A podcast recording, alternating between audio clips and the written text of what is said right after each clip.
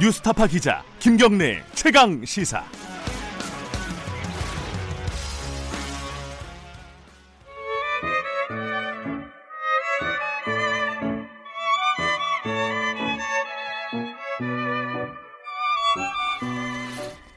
김경래의 최강 시사 2부 시작하겠습니다. 이 음악 굉장히 오랜만에 들어보네요. 음. 네.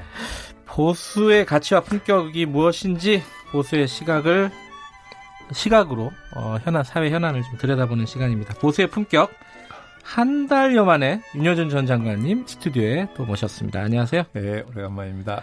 오랜만에 또 이렇게 응해주셔서 감사합니다. 아니요, 제가 제가 오히려 감사를 드려야 되는데 이게 한 달에 한 번 나오니까 이거 괜히 긴장되네요. 일주일에 한 번 나올 때보다. 그러게요. 어, 여기저기서 굉장히 어, 인터뷰 요청도 많고 최근에 워낙 큰 일들이 많아가지고요. 네. 그러셨을 것 같아요 최근에 그죠? 예. 뭐 다 고사하시고 여기 나오셨다는. 아, 뭐 꼭 그렇게 생생내는 것은 아니고요. 아니 사태가 이게 진행 중이고 네. 많은 의견들이 분출되는데 네. 뭐 저까지 굳이 거기 참여해서 뭐 특별히 드릴 말씀도 없고 그래서 사양했던 거죠. 아, 저희들은 들을 말씀이 좀 많습니다. 어, 뭐 조국 장관 얘기를 주로 여쭤볼 수밖에 없을 것 같아요. 예, 뭐 아직은 현안이니까. 예, 예. 엊그제 사퇴를 했는데 사퇴가 조금 시점으로 보면 갑작스러웠다 이렇게 많이들 보더라고요. 어떻게 아, 보셨어요? 아, 저는 네. 어차피 이건 뭐 성격상 중도 중도 사태는 뭐 불가피할 거라고 저는 봤던 음, 사람이고 네. 다만 이제 조 장관이 임명된 다음에 네. 굉장히 서두르는 모습을 보였어요. 검찰 개혁이나 이런 그렇죠. 부분이요. 굉장히 서둘렀잖아요. 예. 네. 예, 그걸 보면서 아하 이걸 가능한 한 빠른 시일 내에 어떤 검찰 개혁의 구조를 만들어 놓고 음흠. 자기는 빠져야 되겠다는 생각을 하는 것 같구나라고 느끼긴 했어요. 음. 네. 그뭐 부인의 어, 건강 문제, 뭐 네. 뇌종양 판정도 받았다고 하고요. 그게 결정적이었다라고 해석하는 쪽도 있던데. 뭐 그랬을 수 있겠죠. 왜 그러냐면 뇌종양이라는 건 심각한 병이잖아요. 그렇죠. 예. 네. 부인이 그런 진단 받았다 그러면 누구라도 충격을 받을 것이고. 네네. 뭐 그렇다면 뭐 자리라는 게 무슨 의미가 있느냐. 음, 그렇죠? 그렇죠. 뭐 그런 생각할 예. 수도 있죠 인간적으로. 근데 이제 이 그거는 이제 결정적인 어떤 어 단기적인 요인이라고 보면은 아까 보셨듯이 네. 말씀하셨듯이 뭐 어, 중간에 사퇴하는 거는 어느 정도 예상됐던 네. 일이다 이렇게 보시는 거죠. 음. 네. 근데 이게 보면은 어 여당 쪽에서도 미리 통보를 못 받았다고 계속 얘기를 하고요. 뭘요? 그 사퇴를요. 아, 네네. 뭐 한 10분 전에 어 통보를 받았다 이렇게 얘기를 하고 청와대에서도 거의 뭐 몇몇 사람을 빼고는 아니, 공유가 안 됐던 인사, 같아요. 인사라는 게 예. 사전에 뭐 다 통보도 하고 여론도 듣고 내부 여론 수렴하고 하는 과정도 있지만 네. 또 급격하게 이루어지는 인사도 많이 있죠. 뭐. 음. 근데 이제 어 조국 장관이 사퇴하면서 밝힌 변이 있고요. 네. 그 다음에 어, 몇 시간 뒤에 어, 대통령이 어, 수보 회의에서 밝힌 변이 네, 있습니다. 예. 그두 가지 변을 놓고 조금 여쭤보고 싶은 말들이 있어요. 그 일단은 뭐 조국 장관 얘기를 해보면요, 어, 본인이 디딤돌이 되고 싶다. 특히 검찰 개혁에 뭐 이런 취지의 발언을 하고 사퇴를 했습니다. 음, 평소에 네. 뭐 검찰 개혁의 필요성을 누구보다도 많이 느꼈을 수도 있고 그렇죠. 네. 예, 그러니까 본인이 어쨌거나 좀 정치적으로 희생이 되는 한이 있더라도 네, 검찰 개혁이라는 거는 큰 과제니까 네, 이건 내가 하겠다라는 의욕이 있을 수 있겠죠. 네, 네. 그러나 제가 보기에는 음, 가족들에 관련된 의혹이 네, 워낙 크고 구체적으로 제기됐잖아요. 예, 그런 상황에서는 그런 상황에서는 법무장관직에 취임하는 건 적절한 판단은 아니었다고 저는 봅니다. 아 윤 장관님 예, 생각에는 임명한 것도 대통령이 이건 잘, 잘한 판단이 아니고 애초에 예, 아. 저는 이렇게 생각합니다. 예. 의혹만으로 임명을 안 하면 나쁜 선례를 남길까봐 임명한다고 대통령이 그랬는데 네. 저는 의, 그런 정도의 의혹이면 의혹만으로도 임명해서는 안 돼요. 예, 그래서 오히려 대통령이 나쁜 선례를 만들었어요. 결과적으로 보면 아하. 의혹만으로도 그 정도면 임명하면 안 되는 자리를 임명을 했기 때문에 네. 오히려 나쁜 선례를 본인이 만든 꼴이 돼버렸어요. 음흠. 저는 그렇게 판단하죠. 거기에 대해서는 이제 뭐 여당이라든가 네. 어, 이 조국 장관 지지층에서는 아니 이게 뭐 가족들의 의혹이 없고 일단 기본적으로 그리고 뭐 불법적인 내용은 없지 않았느냐 아직까지는 어 그때 당시까지만 아니, 그러니까 해도요. 의혹이지. 예. 뭐, 아니, 판결을 뭐 3심까지 받아봐야만 유죄 무죄가 판결 나는 거잖아요. 그렇죠. 그러나 이게 터무니없이 날조된 거냐, 아하. 아니니 구체적인 근거가 있는 의혹 제기냐 하는 건 전혀 성격이 달라요. 네. 없는 사실을 날조했으면 그건 뭐 말이 안 되는 것이지만 네. 이건 아니잖아요. 음흠. 구체적인 근거를 제시하면서 의혹이 터진 거잖아요. 네. 그러면 그 의혹이 말끔하게 해소될 때까지는 임명했으면 안 돼요. 음흠. 그건 상식입니다. 상식. 예. 근데 문재인 대통령의 이제 조국 장관 사퇴하고 나서 변을 들어보면은 네. 그 얘기가 저는 굉장히 눈에 띄더라고요. 이게 뭐 중요도를 떠나서 이 표현 자체가 조국 장관과 윤석열 총장의 환상적인 조합에 의한 검찰 개혁을 꿈꿨다. 꿈꿨다라는 표현을 썼어요. 네.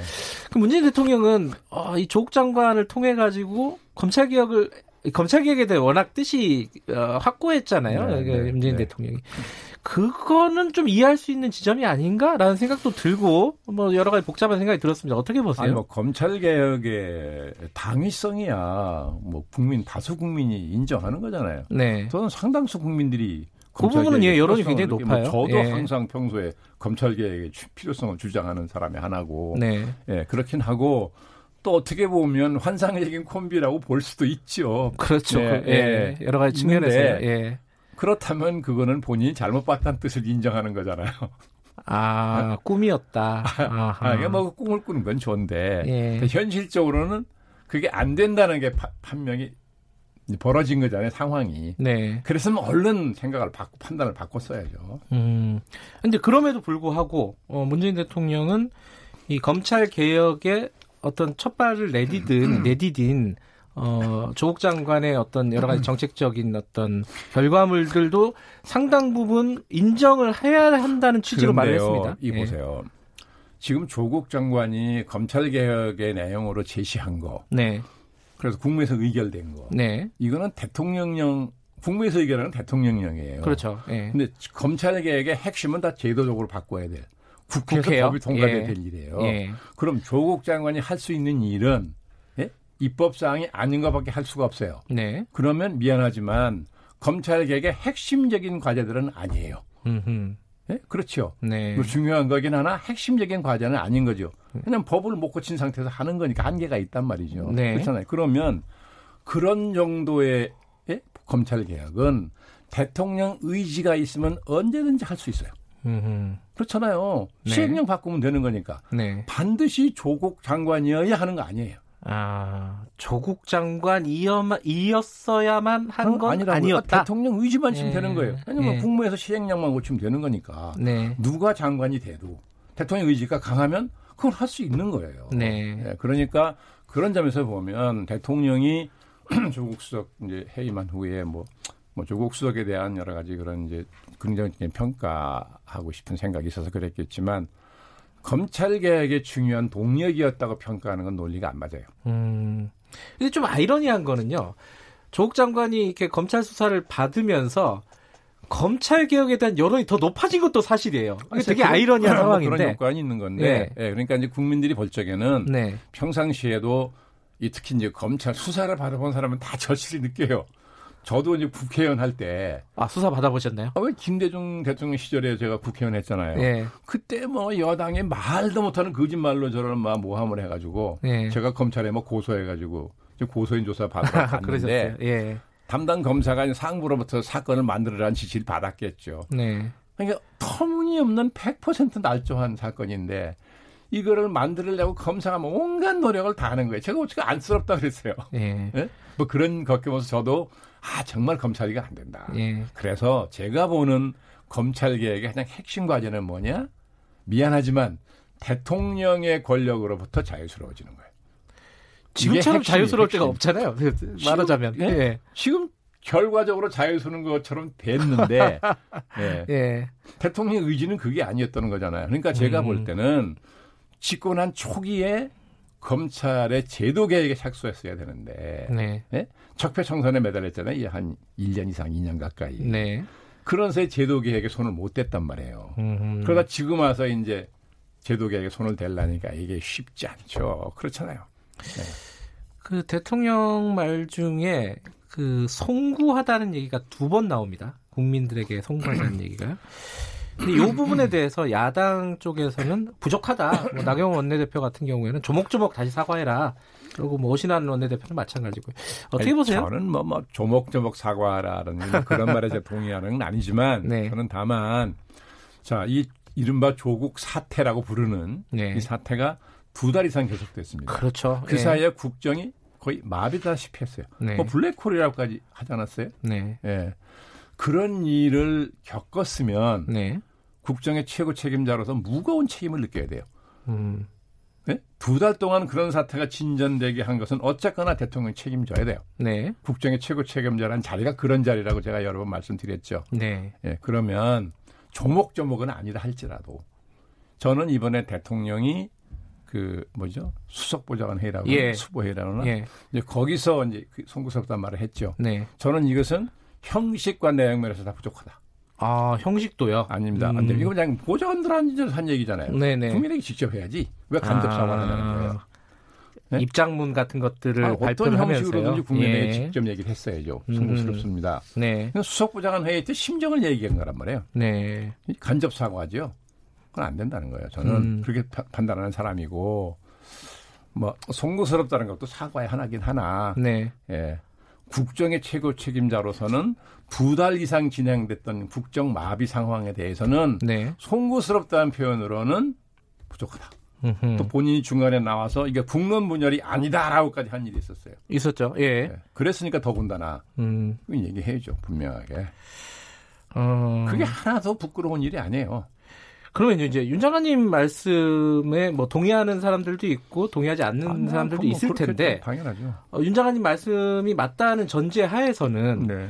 그러면 대통령의 애초에 임명할 때 판단 그리고 중간에 되돌려는 타이밍을 언제 잡을까에 대한 판단 이게 대통령 혼자 하는 건 아니지 않습니까? 아니 물론 뭐 대통령 혼자 하는 경우도 있고 참모들의 네. 의견을 듣는 경우도 있죠. 네. 뭐 중요한 거는 참모들의 의견을 충분히 듣겠죠. 왜안 네. 듣겠습니까? 그럼 어찌됐든 책임은 대통령 혼자 네. 지는 거예요. 그러니까 책임은 지는데 예. 그러면 참모로서의 역할들을 제대로 못했다라고 볼 수도 있는 거 아니에요?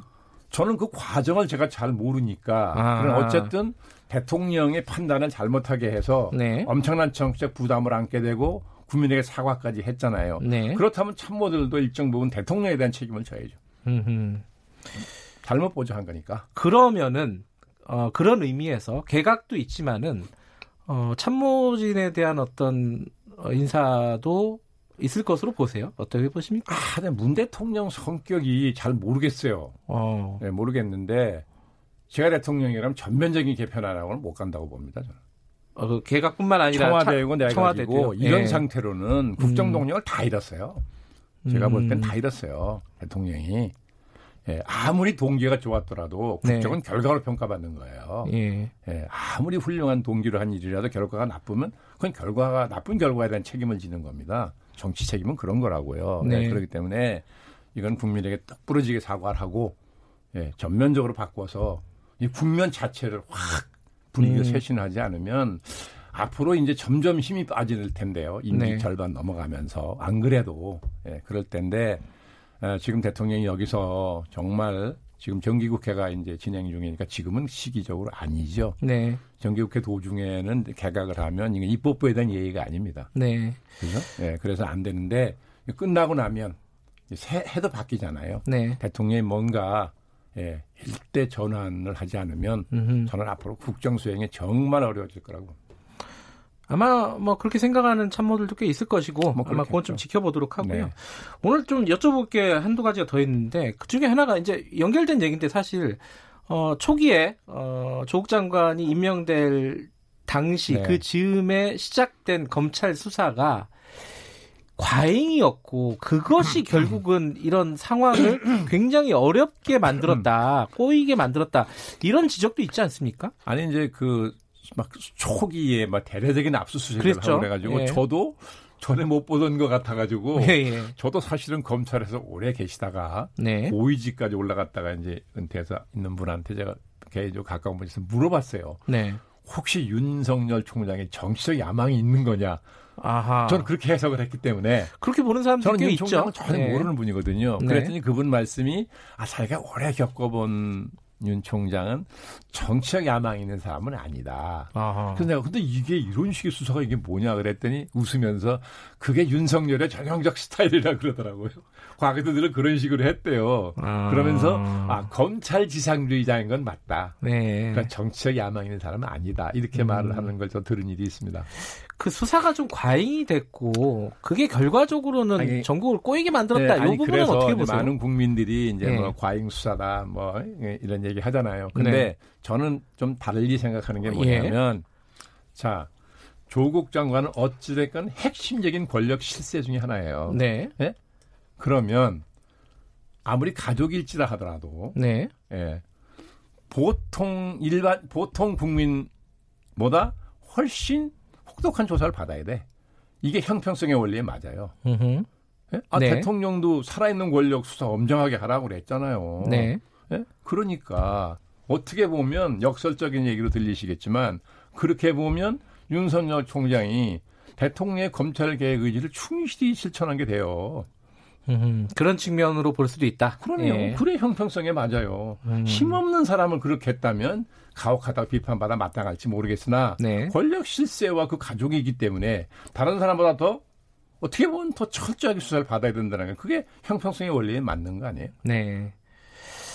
근데 그 이런 여러 가지 과정을 통해 가지고 일이 한 60일 동안 좀 진행이 됐는데 그 중에 가장 결정적인 장면은 제가 네, 생각할 예. 결정적인 장면은 서초동의 주최 측 주장으로 200만 명이 모이고 네. 어, 광화문의 주최 측 주장으로 300만 명이 모였다라고 했을 때 네. 10월 3일이죠. 예, 예. 그때가 결정적인 지점이 아니었다라 아니었나라는 생각이 들어요. 윤 장관님은 그 즈음에 그 상황을 어떻게 보셨습니까? 그러니까 어떤 점에서 결정적인 국면이라는 거예요? 양쪽이 굉장히 팽팽하구나. 예. 요 느낌을 그냥 시각적으로 준 거잖아요. 모든 국민들에게. 그런 부분이 여러 가지 생각을 좀 달리할 수 있는 여지를 주지 않았을까라는 제 생각이고, 이거는. 윤 장관님은 그 뉴스를 보시고, 어, 어떻게 보셨습니까? 아니 이제 그 전에 제가 저 이 자리에 나와서 드린 말씀드린 기억이 나는데 네.